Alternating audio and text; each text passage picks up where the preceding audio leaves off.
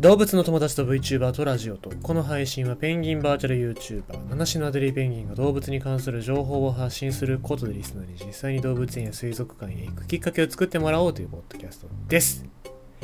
えー、っと iPhone ですよ。最新の iPhone15、15が発売されるっていうことですけどもいよいよこのクソったれなライトニングケーブルがなくなるっていうまあ何の役に立つんだっていう話、まあ何の役に立つかっていうか、そのまあ何かの役には立ってますよ、もちろん。えー、でもまあそのタイプ C という USB タイプ C っていう世の中のそのトレンドのなに乗ってこないっていうところでなんか独自路線を突き進んでた iPhone がいよいよ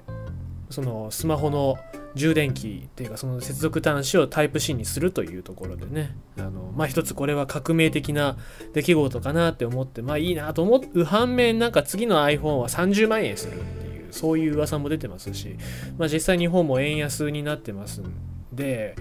えー、まあ、ちょっと世の中のそのものの価値からすれば少しこう高くなってくるのかなっていう気もしますよね。えー、まあ、そんな感じでございましてこのアップルがあまあそのもともと EU がもうちょっとタイプ C にしろよっつって圧力かけてたんでそれに屈したっていう感じだと思うんですけども、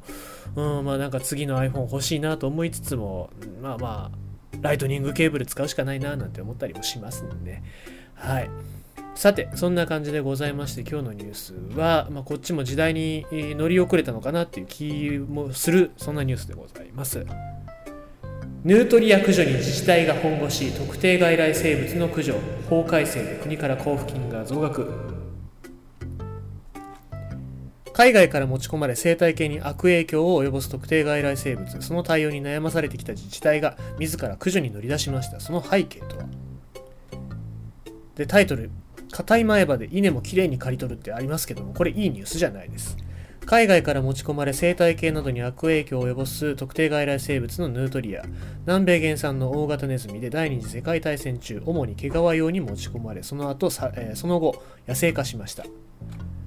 穴を掘るための鋭い爪。後ろ足には水かき回り水辺に生息するのが特徴です。一見可愛らしい見た目ですが稲などの農作物を食い荒らす上繁殖力も強い厄介者です。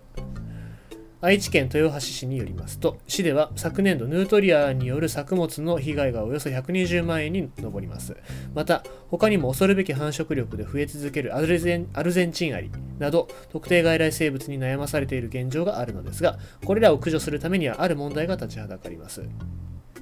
豊橋市環境保全課の村田課長は、特定外来生物の目撃情報が多くてどうにかしたいと思っていたが限られた予算ではなかなか防除が進まなかった。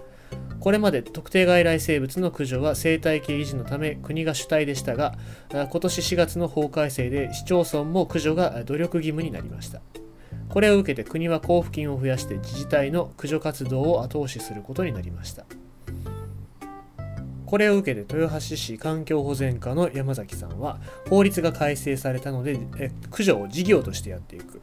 自らヌートリアの駆除に乗り出した豊橋市おびき寄せるための罠にも試行錯誤を重ね設置からおよそ1週間後にヌートリアの捕獲をに成功しました。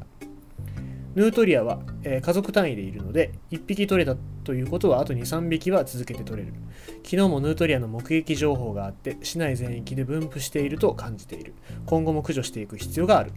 あまりの多さに国だけでは対応が追いつかない特定外来生物。今そこにある危機に自治体自らの取り組みが急務となっていますというところですね。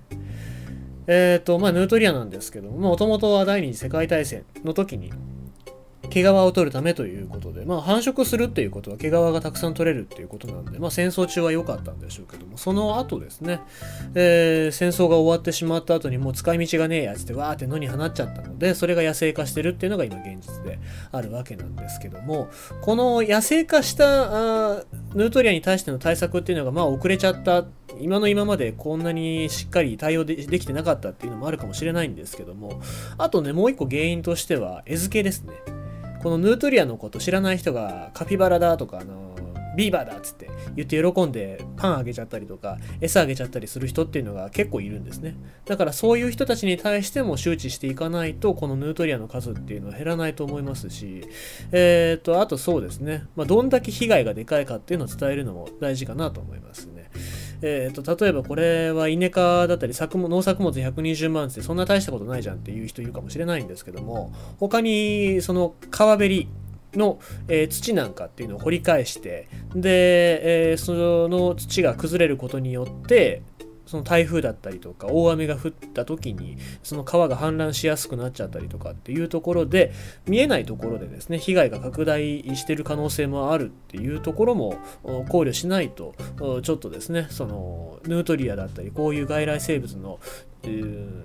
いけないところ悪いところっていうのは見えないのかなと思いますのでまあなんかそういうところを見つけて報道していくっていうのもメディアの役割じゃないかなっていうふうにも思いますね。ということでございまして今日のニュースは